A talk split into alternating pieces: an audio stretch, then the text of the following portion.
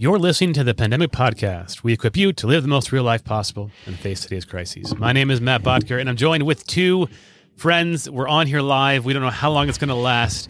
We spent our entire prep time just dealing with technology and all that kind of stuff. This is going to just be a free for all. We're just going to talk about whatever. Dr. Stephen Kissler, an epidemiologist at Harvard School of Public Health and Dr. Mark So we actually have him on. We got him on AOL dial up. We're really, really excited to have him on here. That's Dr. Mark from University Color Hospital. Good to be back. I'm going to have to pause to crank the generator every couple of totally. minutes. but uh, oh but man, Lord have back. mercy! How how much work it takes us to get on. Uh, it's pretty remarkable. You know, it's 2021. Yeah.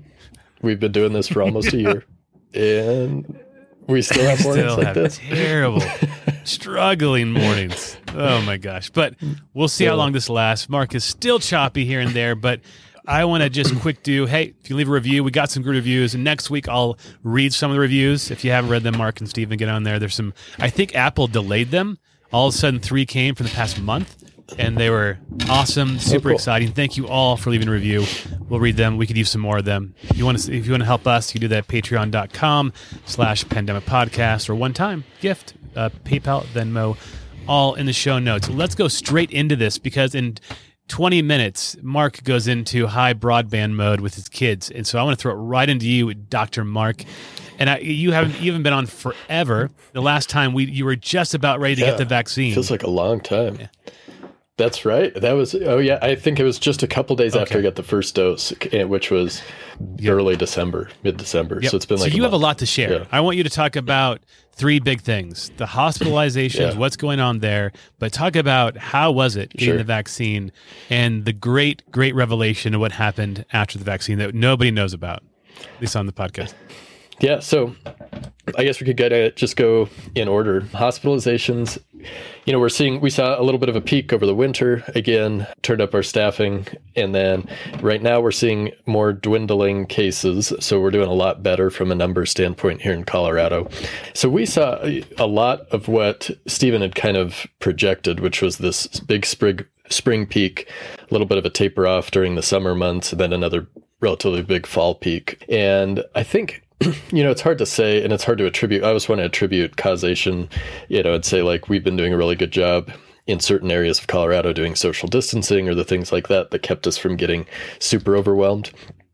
I think as we know with this illness and with big, you know, big epidemiologic processes like that, it's hard to draw direct lines necessarily. But I think, yeah, I'm feeling really, you know, fortunate from where I'm sitting right now in terms of how we've been affected so far in Colorado. And it's been, you know, it's been it's been tough for a lot of people. It's been tough for a lot of healthcare providers and definitely for a lot of the members of the community. But we're seeing, I think we're starting to turn that corner again and see case rates going down. We're doing a lot better in terms of volumes in the hospital. We're seeing a lot more kind of non-COVID patients coming in too. And and so I think you know, from that standpoint, I'm I'm guardedly optimistic. We have vaccines rolling out now for healthcare providers and for you know kind of first tier folks who are not frontline workers. So we'll just kind of see. You know, I'm hopeful that we're going to start to see a little bit more herd immunity, start to see a little bit more you know continued social distancing and relief of the burden on the on the healthcare systems. At least fewer sick people in the hospital. That's great so that's kind of thing you know number one. I i spent the last week i was off last week off the podcast because I was working. I spent half the week on a non COVID team and then half the week on a COVID team in the hospital. And it was interesting. You know, it was good to dip back in. It had been a few weeks since I'd done the COVID work, and it's always been interesting to kind of see the ways that the therapeutics, there's just kind of slight refinements in the ways that we're using things in our respiratory interventions and things like that. And it's still, you know, it, there's still some very, very ill people in the hospital. And I think this is a really tough time to get sick because we're, as a society, society, we're thinking a lot about getting through this or being done with it. And yet, you know, of course, there's still some people who are getting COVID for the first time and who are, you know, in the hospital. And, and so I think it's just com- complex, you know, as, as we interact with that. And so, but very grateful to, uh, you know, all my colleagues and all the folks, you know, kind of top to bottom who've been working just day and night on COVID stuff because it really makes a big difference. so, so that's hospital updates, vaccine updates. So the vaccine is interesting. I got the Pfizer vaccine. I got my second dose on what is today, Monday, on Thursday of last week. And so I got two doses, 21 days apart, as was the recommendation. And, you know, the first dose was complicated because I'll tell you tell you about that. The second dose, I did get a little bit symptomatic, and I talked to some of my colleagues. I had a couple colleagues who were like, I didn't feel anything during the second dose. A couple colleagues who were like, Ooh, I felt real bad afterwards eh, for about. And so you know, we had my symptoms after the second dose were about probably eight hours after the vaccine. I started to feel a little bit icky. And then overnight, I actually had shaking chills and fevers. And then the next, all the next day, I was feeling a little bit out of it. So definitely still pretty fatigued, like I had the flu, you know, with a, with a bit of an edge on it. So a little bit of headache and just a lot of fatigue and, and pretty impressive fever chills over the night after the vaccine. Then about 24 hours after my initial symptom onset, so the evening of day you know, day one, I started feeling a lot better. And, you know, just a word, just in terms of like, I think it's super important, of course, for people to be, you know, informed about that and to expect the vaccine side effects. And a couple important things, you know, number one, the the actual kind of immunogenic effect of the vaccine or the thing that makes you feel bad is also helping your body to generate some of the immunity or at least that's a sign that your body is sending immune cells where it needs to go that it's irritated that your you know your immune system is woken up and is acting on something. There's recommendations based on um, what I think is pretty decent evidence that pre-treating with things like Tylenol or ibuprofen may lower some of the effects, you know, that initial effect of the kind of the immunogenic cells getting the antibodies that they need. But that once you've started to have those symptoms, like once you've started to feel sick, that effect is there, those processes are already rolling. And so you can probably take some Tylenol and feel a little bit better afterwards, but not recommended to pre-treat. Stephen, is that what you've been hearing from your your side of things as Actually, well? yeah, I, I wasn't aware of that, so I defer to you, Doc. That's great.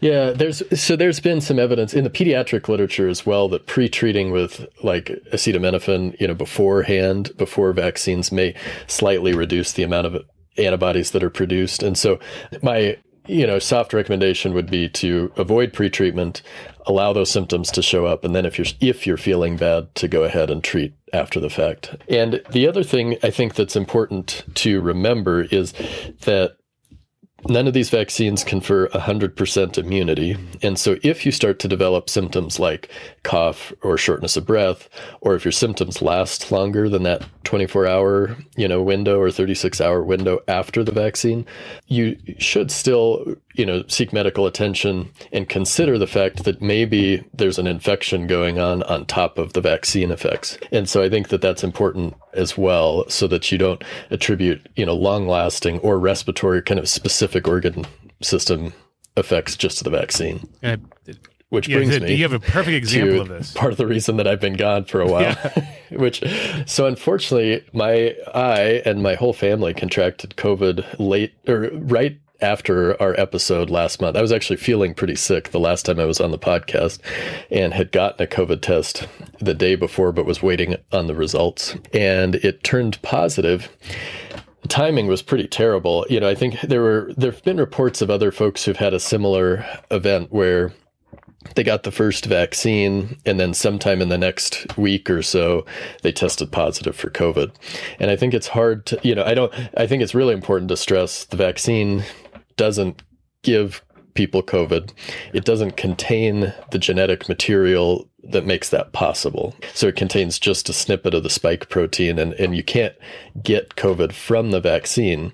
That being said, getting the vaccine, number one, doesn't necessarily mean you haven't been exposed to COVID either before or shortly after, before you have full immunity, and it's not 100%. I don't know. To be honest with you, I have a, I have a lot of thoughts. You know, it was it was pretty it was really stressful. We were very very fortunate as a family, and and we had you know relatively what i would consider objectively mild symptoms though subjectively it felt terrible. Yeah. and so you know we were really fortunate. Nobody ended up hospitalized. You know we haven't seen any of the severe complications right now you know in, in anybody of our immediate family who got it. And it but it did make me sicker than anything has made me in quite some time. I was pretty knocked out for several days. You know i had like three days of recurrent fevers and just pretty crushing fatigue for about 10 or 11 days. And so did my wife, Katie. She was really for you know three or four days was really staying in bed for most of the time and it, it, it was i don't know where the, the, immediate thought is i really want to attribute causation i want to know exactly where we got it and why you know i want to say this is where i slipped up or i made a mistake so i can blame something you know for getting it and it's tough because we've actually been even more careful over the last month than we had been, you know, previously because you know we're anticipating seeing seeing my in-laws, and we'd really been no. I, I wonder if perhaps I picked it up at work and had late manifestations, you know, from it. I think is probably the most likely, and but it's hard to know, you know. And so my, you know, some of my reflections I think related to that, in addition to the symptoms itself I was impressed by how st- how stressful and how frustrating it was just to be sick, you know, and particularly to be sick with something that we've all been talking about and trying to avoid for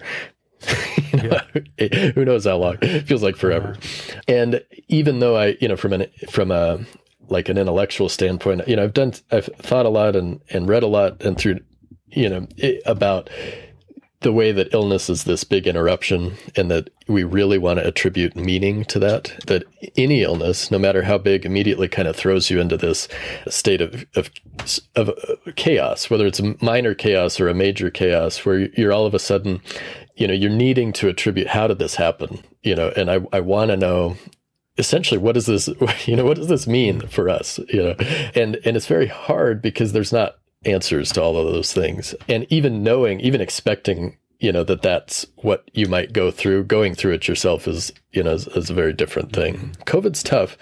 And COVID uh, in particular, you know, in the setting of this pandemic is tough because it's, it's such an isolating illness. And any illness, I think, regardless of what it is, one of the big, the big difficulties of illness is that it is fundamentally kind of an isolating thing. You know, you're experiencing something in your body that's that other people aren't necessarily experiencing.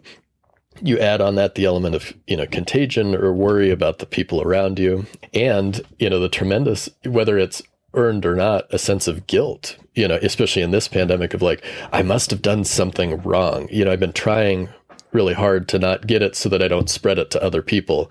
I must have slipped up somewhere. And so there's this, you know, this overlay of of guilt and frustration and you know all of those kind of building emotions.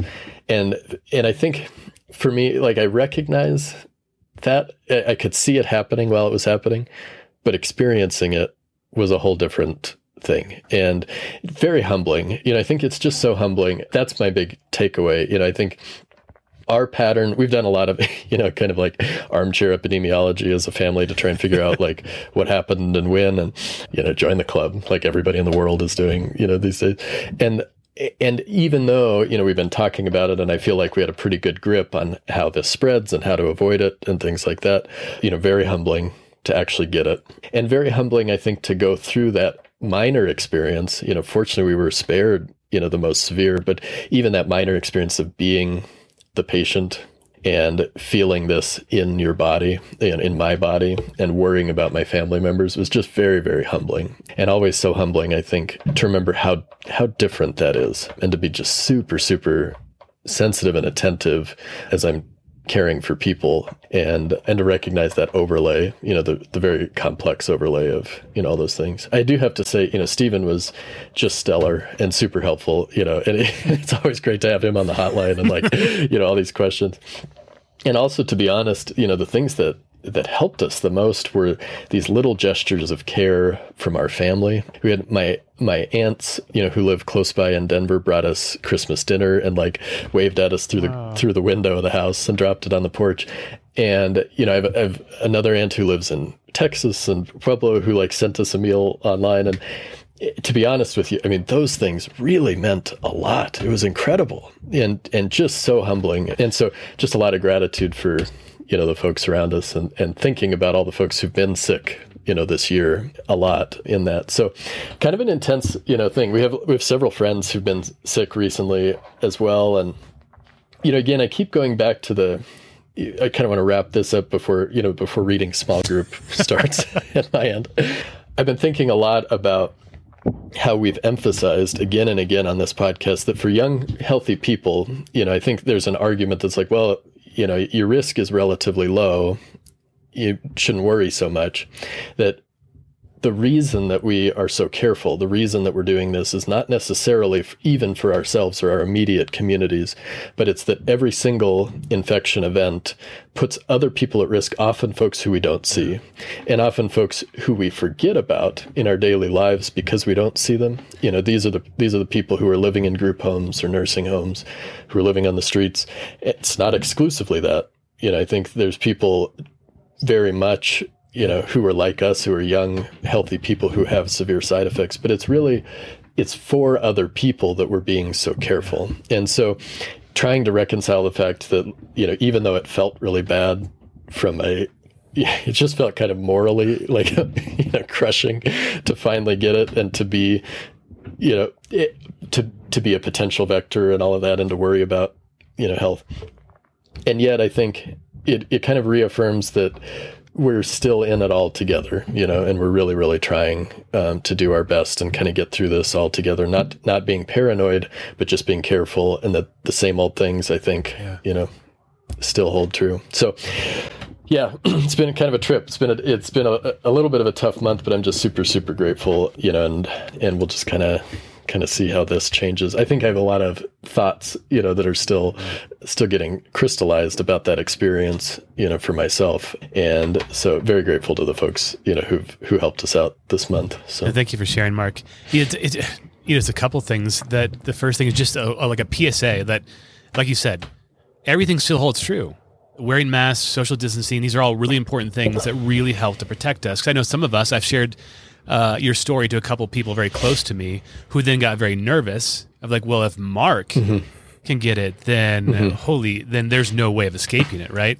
And I just want to say, I don't want to mm-hmm. go down that rabbit hole of like, I mean, we never we, we, promoted, we never talked about this, but there was this Korean study of this like you know infection that happened by just randomly somebody being 30 feet away, but in a jet stream of an air conditioner that happened to be siphoned directly down them, like eight tables, and got the whole table infected, but nobody else. That is totally uncommon, but mm-hmm. it does happen, right? It's really yeah. random.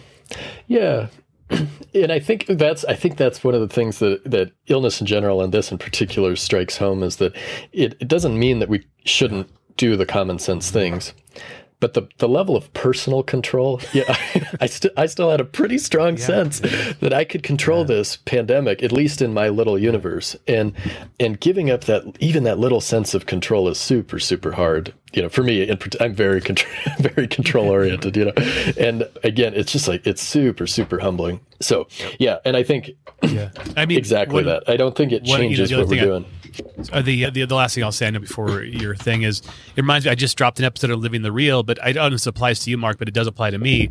I, you know, call it the Christmas effect, where you know we start preparing in October and November for Christmas, and we're revving up, we're going nonstop, and my boys are talking about gifts, and then December 25th happens, and there's somewhat of a letdown and you know and, mm-hmm. and now it's different in this pandemic right it didn't go to physical church this time so there's a lot of differences that that change the mystery of and the beauty of christmas mm-hmm. but in general there mm-hmm. is a letdown on christmas because we put so much into the expectations and preparation it just can't really take the burden of of what we're doing versus mm-hmm. the simplicity of Christmas. Those who celebrate Christmas, right?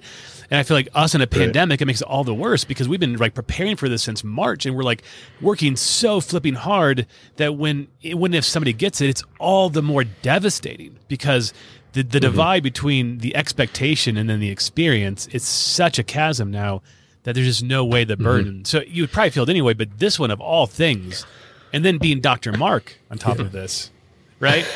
I mean, right. you you're you're in a complex reality. That's why my heart just broke when I it, when when I heard you said it. And now I know that people have way worse.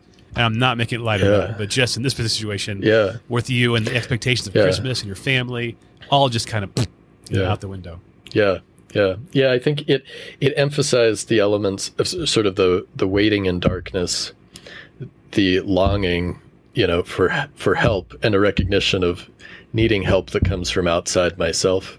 Those elements of Christmas. It was very much, this was a year of Advent and less a year of Christmas, to be honest with you. and, and it was, and I think this has been, you know, this has just been a, a very long year and protracted year of, of going deep and waiting. And and it just I don't know. It's it's been in some ways it was powerful in that way, you know, illuminating that kind of flip side of the Christmas story for us and our family in in a really powerful way that you know I'm hoping to kind of linger in and, and meditate on a little bit more. So Great.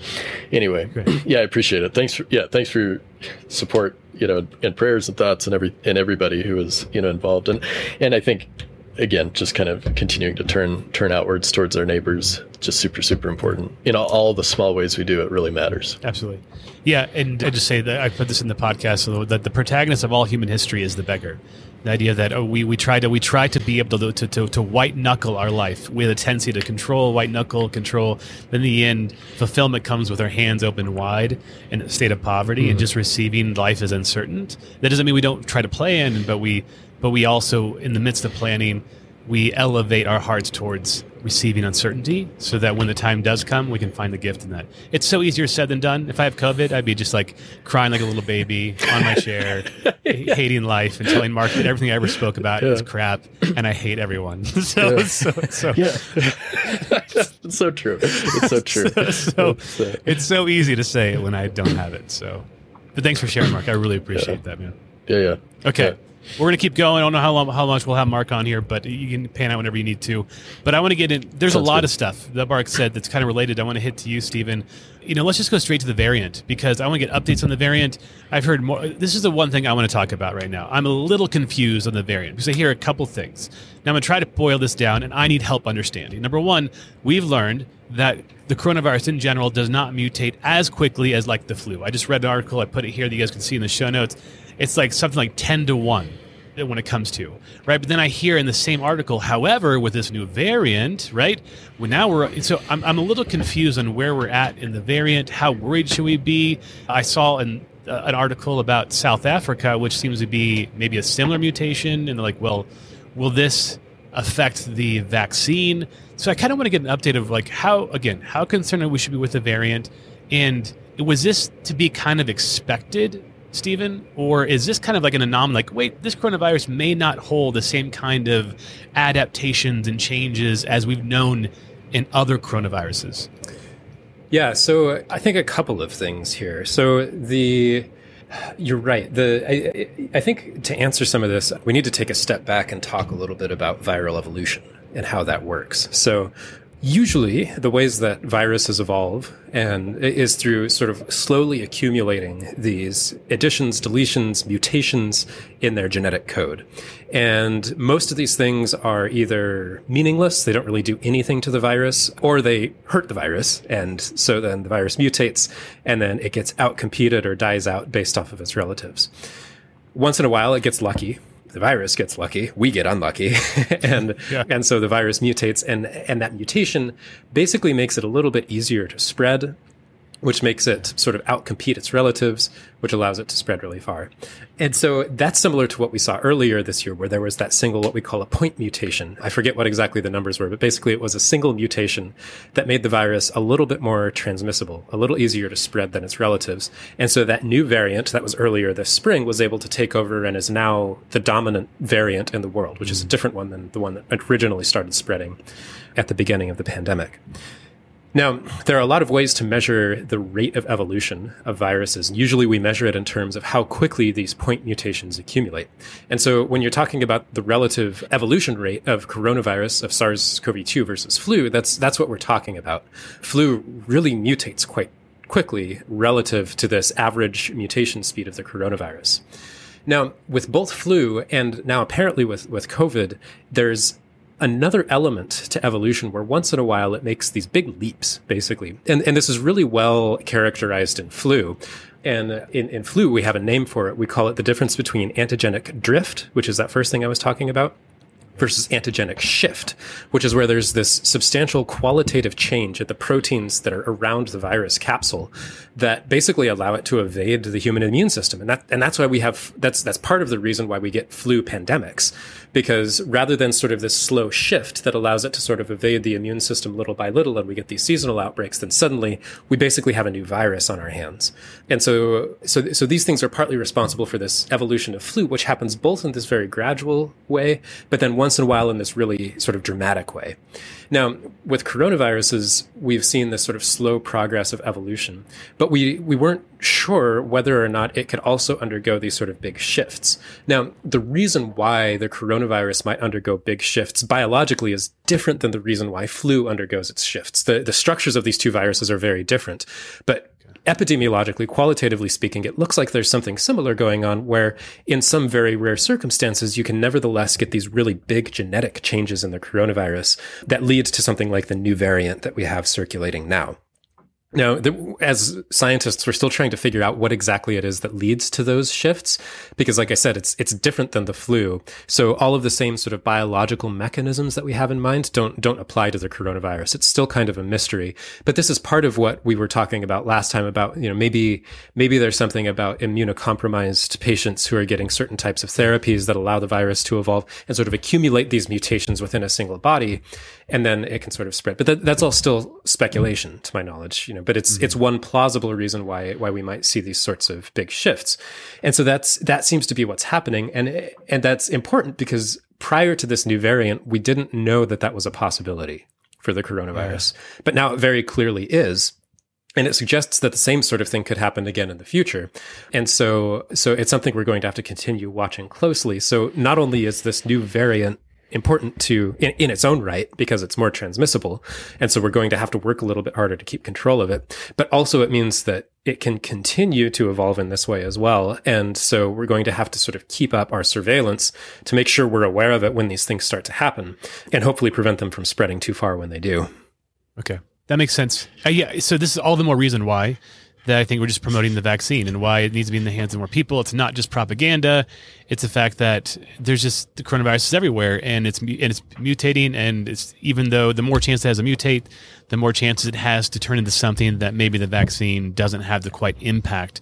Not that it is now, but it can turn to that. Right. So hopefully another another PSA for hopefully getting in the hands. And this is why I think you probably mentioned we mentioned this a couple weeks ago, where when Biden becomes president, and uh, that he mentioned uh, you just mentioned to me that he just recently said that releasing probably all the vaccines for first dosages to everyone in the U.S. Is that correct? Yeah, to my understanding, that's that's his plan now. Now, of course, there's there's a lot of room for reasonable disagreement as to whether or not that's a good idea. That's that's a ongoing debate among epidemiologists too. So you know, it's it's a choice for sure, and I think that it, there are good reasons for it. There are also reasons why it could be risky as well. But everything we're doing right now is a little bit risky, and so so I think there's a lot of room for for reasonable debate on that. But that seems to be the plan that uh, that he's adopted based on his advice from his advisors, and so that yeah. seems to be the direction we're probably going to head. Okay, great. What another question related to somewhat related to this uh, when it comes to spread is I I swear I thought it was like weeks ago or maybe it was months ago we talked about the idea that asymptomatic people really did not transmit that often and I just saw this recent maybe I was wrong I saw this recent article that the CDC model found that I think it was like something like 60 59% of all transmissions come from people without symptoms. Now 35% of those cases come from pre-symptomatic people so that's different but still 24% come from people who never develop symptoms which seems to be a a decent chunk. Now, was I am I under the misunderstanding that that actually was never the case? That we thought that we that asymptomatic people did not really spread it, or is this new nuanced information? So there's been a lot of sort of it's been really hard to pin down. I've always and sort of figured that asymptomatic people were doing a lot of spreading, and I think that's sort of been an, an, assumption by many of my colleagues, simply because it's it's hard to reconcile sort of what's happening without that. Now, yeah. pre-symptomatic spread, absolutely, and I think that yeah. a, a, huge bulk of transmission is happening from people yeah. just prior to developing symptoms. But there are some people who d- develop no symptoms or minimal symptoms as well. And I think the key distinction there is that, the, well, So, based on some of the work that we've done, it seems like people who do and don't show symptoms still have pretty similar levels of virus in their system. We're not entirely sure what it is that leads to symptoms versus not. So, that suggests they're likely to be just about equally transmissible as people who are showing symptoms. Yeah. Now, even if that's not the case, symptoms are a pretty good way of limiting spread. You know, when, when you start feeling sick, you're, you're probably not going to be going very far, as Mark can attest to. You know, and uh, and so part of what you get is this sort of balancing, where even if a person who is asymptomatic isn't necessarily producing as much virus, they're still going to be engaging the community in the same way, and so that effectively makes them responsible for more spread, even if on an individual level they might not be as infectious. So epidemiologically speaking, asymptomatic people and pre-symptomatic people are playing a huge role, and I think that that gets at this key distinction between looking at things from a public health perspective perspective versus looking at things from an individual perspective, where even a person who might not be as contagious individually can still have a profound impact on the overall population spread of this disease. Mm, great. Awesome. Thanks. Well, Mark, I want to throw it back to you for a couple of seconds. I don't know if you did much study on this. I know we uh, threw a couple of things your way anything I, I, saw this in the news mm-hmm. a couple things in the news about new new research on how covid affects the lungs we mentioned you and i talked about there was this random article about how maybe covid potentially again this is just maybe anecdotal evidence could affect the brain directly we know it we know it definitely affects it indirectly by you mark you were just saying just feeling fatigue and just feeling maybe foggy headed, but that's more like a, a, side effect. But those two things, as and then as well as this whole thing of vitamin D. So the lungs research, vitamin D. This has been a perennial thing that I've been trying to bring up all the time. Article upon article comes up. I don't know if there's any relevance whatsoever, or if there's just something a preventative thing. I have no idea. Do you have anything to speak about these three things, especially within your clinical work?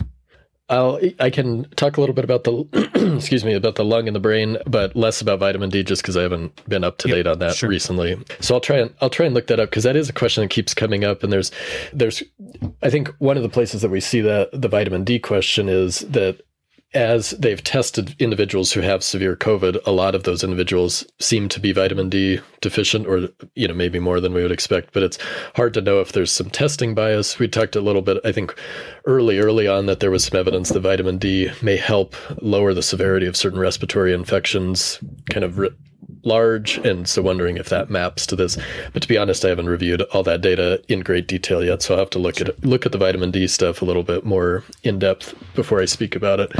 The lung the article you sent me about the lung, you know, I, what what I see in that is that that adds maybe a little bit of nuance to our thoughts about how SARS-CoV-2 affects lung tissue, and what I'm, but largely what we're seeing is the same thing that I uh, think about with regards to a lot of viral respiratory infections, which is that there's potentially a direct effect of the virus itself, you know, causing cell damage, and then there's the secondary effect of the immune response. Uh, and so you'll see things like w- words like cytokine storm or immune mediated damage, and all of that is is similar to what we've been thinking. And really, to be honest with you, it's very similar to what the flu does. It's very similar to what a lot of our respiratory illnesses do to lung tissue.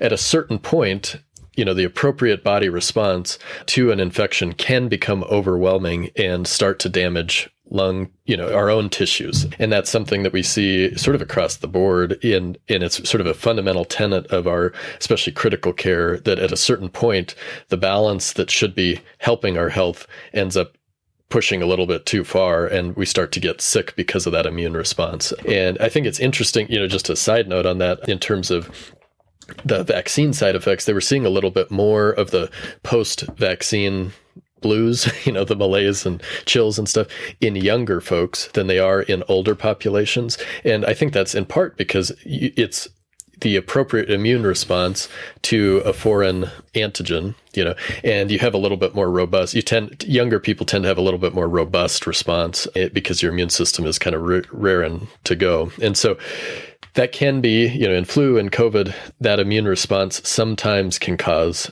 some of that damage and some of the more severe damage later on down the road. So I think that what what I saw in that article was it was talking in particular about macrophages, which is one of the cell types that goes to respond to infections. You know, we see there's lots and lots of different cell types, lots the different mechanisms, but I think it's all a part of a similar story, which is that this is, you know, there's multiple things going on. One of them's the virus, one of them's the immune response. and and you know sort of that's that's kind of what we've seen seen throughout. The other question is about you know can SARS-CoV-2 directly invade the brain? There's been some I think pathology studies of you know individuals on autopsy who've shown you know they think you know presumably there's some crossing of the blood brain barrier symptomatically. You know a lot of people have what kind of is described as brain fog associated with the covid you know virus. There's a lot of headaches and things like that. And and it looks like perhaps the spike protein itself can cross the blood brain barrier so they think that probably the whole thing can. I wouldn't be surprised. I mean i think it's pretty i'm not sure to be honest with you how much that changes the way that i think about the whole okay. virus and infection i wouldn't be surprised if there's some you know permeability of the blood brain barrier to this just like a lot of other tissues in the body yeah i'm interested to see i think we're going to understand a lot more about the pathways and exactly how this affects each of our tissues in a few years as we kind of get a little bit better resolution data. But I think that's, you know, it seems to be physiologically plausible at least. And and again, you know, it's one of those things that I think is important. It helps our understanding it doesn't necessarily change the way that we act or our kind of epidemiologic recommendations. But, you know, one of the strangest symptoms for me of this whole virus was getting, was losing my sense of smell. And I think that's, you know, and uh, well, it looked like from some studies that that was actually related to support cells rather than neurons in the nose and kind of the nasopharynx that it's, that you lose those support cells and then the neurons get a little bit sick and they stop doing their job. And then it has returned, you know, for me, though for some people it lasts lasts a lot longer. It lasts about a week and a half for me. The the you know loss of sense of smell. To me, that's an indication that there's effects on t- on all sorts of tissues that you know all over the body, and uh, you know the long term effects of that, and and even the short term. I think we're still working on characterizing. So. Okay, great. Does that help? Does that kind of speak to what yeah, you're that is, saying? Yeah, that's yeah. exactly. And I think just uh, a, uh, a note of just a caveat that you're talking about the immune response to vaccines, and just to let people know that if you do not have an immune response that's that dramatic, it doesn't mean that the vaccine isn't as effective as other people that have that, that there's not a there's not a causation yeah, between I don't two. think there, there's not a good I don't think you can draw a line between how bad you feel and how strong your immunity is. I, but I think it, it's not directly related like that. And so, I, well, you know, I think it's just part of part and parcel. Maybe you, you know, you have. you have the bad luck of getting sick or you have the good luck of not getting sick and none of that's necessarily correlated to your subsequent level of immunity yeah okay great well end on this is kind of related so let's look back at Christmas, and now we're two weeks in, and we're seeing a surge in certain areas. Now, Mark, you're saying it looks like Colorado's looking pretty good at the moment, which is awesome. And something, you know, I don't know what it'll be tomorrow or the next week, but other places are suffering tremendously. Like my sister in Southern California are just being rocked and just yeah. really unnerving. Stephen, I want to throw it to you of just like, where do you think we're at in this? Now, it's about two. Is this kind of the expected effects of Christmas? Are we a little early? Are we right in the middle of it? And where do we expect to see this with the variant? And the, and the reason why I ask this question is because some people are saying, well, you know, I don't think we're going to be like the UK because we're different. We, we didn't, you know, we already are going crazy here in the US. And some people predict that maybe up to 10% of the population has COVID or had COVID or, you know, is immune and wearing masks. So we're in a different area than other countries, right? So there may be a chance this variant may not have the similar impact, maybe not have as many hosts, right? To, to, to be as widespread as the UK. So I'm hearing this where do you think we're at generally? Are we in the in the midst of the the, the Christmas break? And in the next three to four weeks, do you expect the variant to have a big impact on this? Because I'm not seeing a huge change, but I'm just seeing continual rises right now in the US in certain areas. Yeah, it's I mean it's so hard to project forward. I think that the the variant is absolutely going to make our job more difficult in the next few uh, weeks to months easily.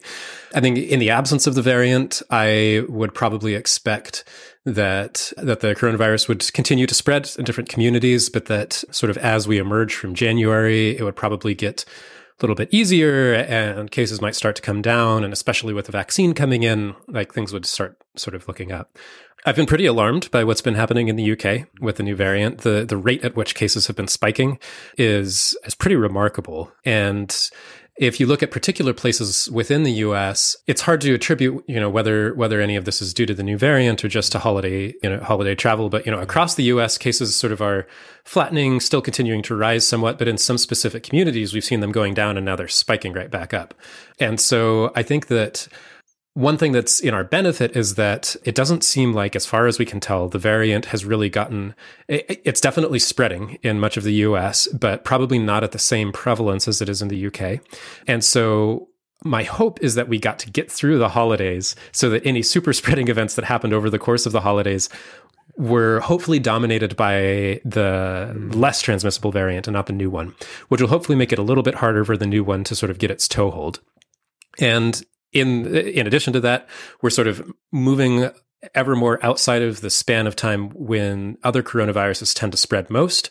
And so, whereas in the UK, sort of everything seemed to align in the worst possible timing, I think that here, even though the new variant is probably going to surge, hopefully we have some other things, including the vaccine, including the time of year, including the distance from the holidays that will sort of counteract that a little bit. So we've got a really difficult job on our hands. Absolutely. I mean, this is like the, I think we really need to take this new variant very seriously and recognize that it's going to be that much more difficult to control control, that it'll require that many more people to get vaccines, and and that the level of immunity that's in the population will help, but we're still a long way away from herd immunity in the United States, yeah. at least in most communities of the United States. So there's still plenty of plenty of people who could still get infected. But I think if, you know, epidemiologists should never make projections that aren't based on aren't based on an awful lot of models. But but I do I this isn't a projection but it's a hope. And it's it's a I think it's a it's a well-grounded hope that that we will probably see cases continue to rise and sort of be at a high level for a, a longer period of time than we would have otherwise. But I'm hopeful that we won't see the same sort of catastrophic spikes across the US that we've seen in the UK of course in places like southern California you know things are in a pretty dire situation right now. But but my hope is that that won't sort of play out sort of broadly across the US and instead it'll be hard, but but hopefully not catastrophic. Yeah, so. no good. I mean, I, am hopeful that, that that your hope will be the hope that comes to comes to pass. A personal question. This is a, hopefully it's useful to, to really, like what should I do? Because like I I, I feel like I'm in this weird position of like cases aren't that bad in Colorado. They're not too bad, but there's this looming variant. So do I host my class in person? On tomorrow and just and say, yeah, we're still okay? Or should I start having my meetings again in person, but you know, being cautious is my normal thing? Or should I say no? The variant is a variable by which I should take an extra level of precaution and buffer myself. I just feel I, I almost wish I don't. I, I, don't want to be Southern California. No way in he double hockey sticks, but it right. would make my decision making a lot easier. I would just stay home and fear life. just joking, don't fear life. But any any any ideas, recommendations, what I should be doing in the midst of this? Uh, be in prudence, just normal stuff, or should I take an extra level, one step further of caution? I think that that. Uh, not necessarily taking a extra step one step further yet but i think that just like this is a good time to check back in and sort of ask ourselves you know to what extent are we actually doing the things that that that we hoped to do with with the spread of this virus all along. You know, how are, how are we doing with mask wearing and with distancing and these kinds of things? And just sort of check in. I don't think we necessarily need to like really go even harder than than we were this this spring you know right now it's again the same sorts of things that we've been doing all along should still be effective against this new variant it's just a good time you know it's it's the start of a new year make it our resolution to to just take a step back and evaluate our actions and think about how we're doing. And and if there's any anything that you can do that that maybe is in line with you know what you what you feel you know maybe should be doing all along, then then then go for it. Absolutely. Uh, but I don't think we're at the point yet where we need to like double down even harder necessarily. Yeah, that's helpful. My one last personal question, totally random. It might help other people. My grandmother is going to uh, going into assisted living soon, two weeks, two or three weeks. So I'm not in charge of this, but I'm hearing how it's going because they want to get her vaccinated before because there's actually going to be more exposure. She's 90. Yep. So, and I just don't need your recommendation. Right now, we're working to negotiate her getting a vaccine, going in to get her vaccine before she goes into assisted living, and they're giving two weeks before she gets moved in. But that's before she gets her second one Is that a typical okay response, or should we push to like no? Let's just see if we can push to like the second one, then add another two weeks on top of that and push everything back. Like, what do you consider being a, a good good response for that? Yeah, and maybe Mark can step in on this one too. But from my perspective, I think that that's I think that having the first dose and waiting two weeks is probably okay. It seems like the first dose does give some amount of, uh, like a decent amount of protection. The big question is how long that protection lasts. But as long as she's planning to get the second dose on schedule, I think that that, that seems like a perfectly reasonable thing to do. Great. Mark? Yeah, yeah, I agree with that. You know, I think there's so many unknowns and so much that we try to control with all of this. I think that getting one dose of the vaccine is a great idea, and you know, as long as they're using appropriate protocols to keep her safe in the in the home, which I you know presume that everybody is, I would say just you know move forward with what what you guys great. need to do. Yeah, yeah. great. Thank you guys. Thank you all for listening to this week's episode. I have a lot of editing to do up front, all the crazy technology. So I'm going to get going on that soon. If you want to leave a review, please do so on Apple Podcasts. If you want to get in contact with Stephen, S T P H E N, K S S L E R, on Twitter, Matt at livingthereal.com. Would love to hear back from all the peeps around the world who listen to our podcast, hear how it's going and how you guys are faring.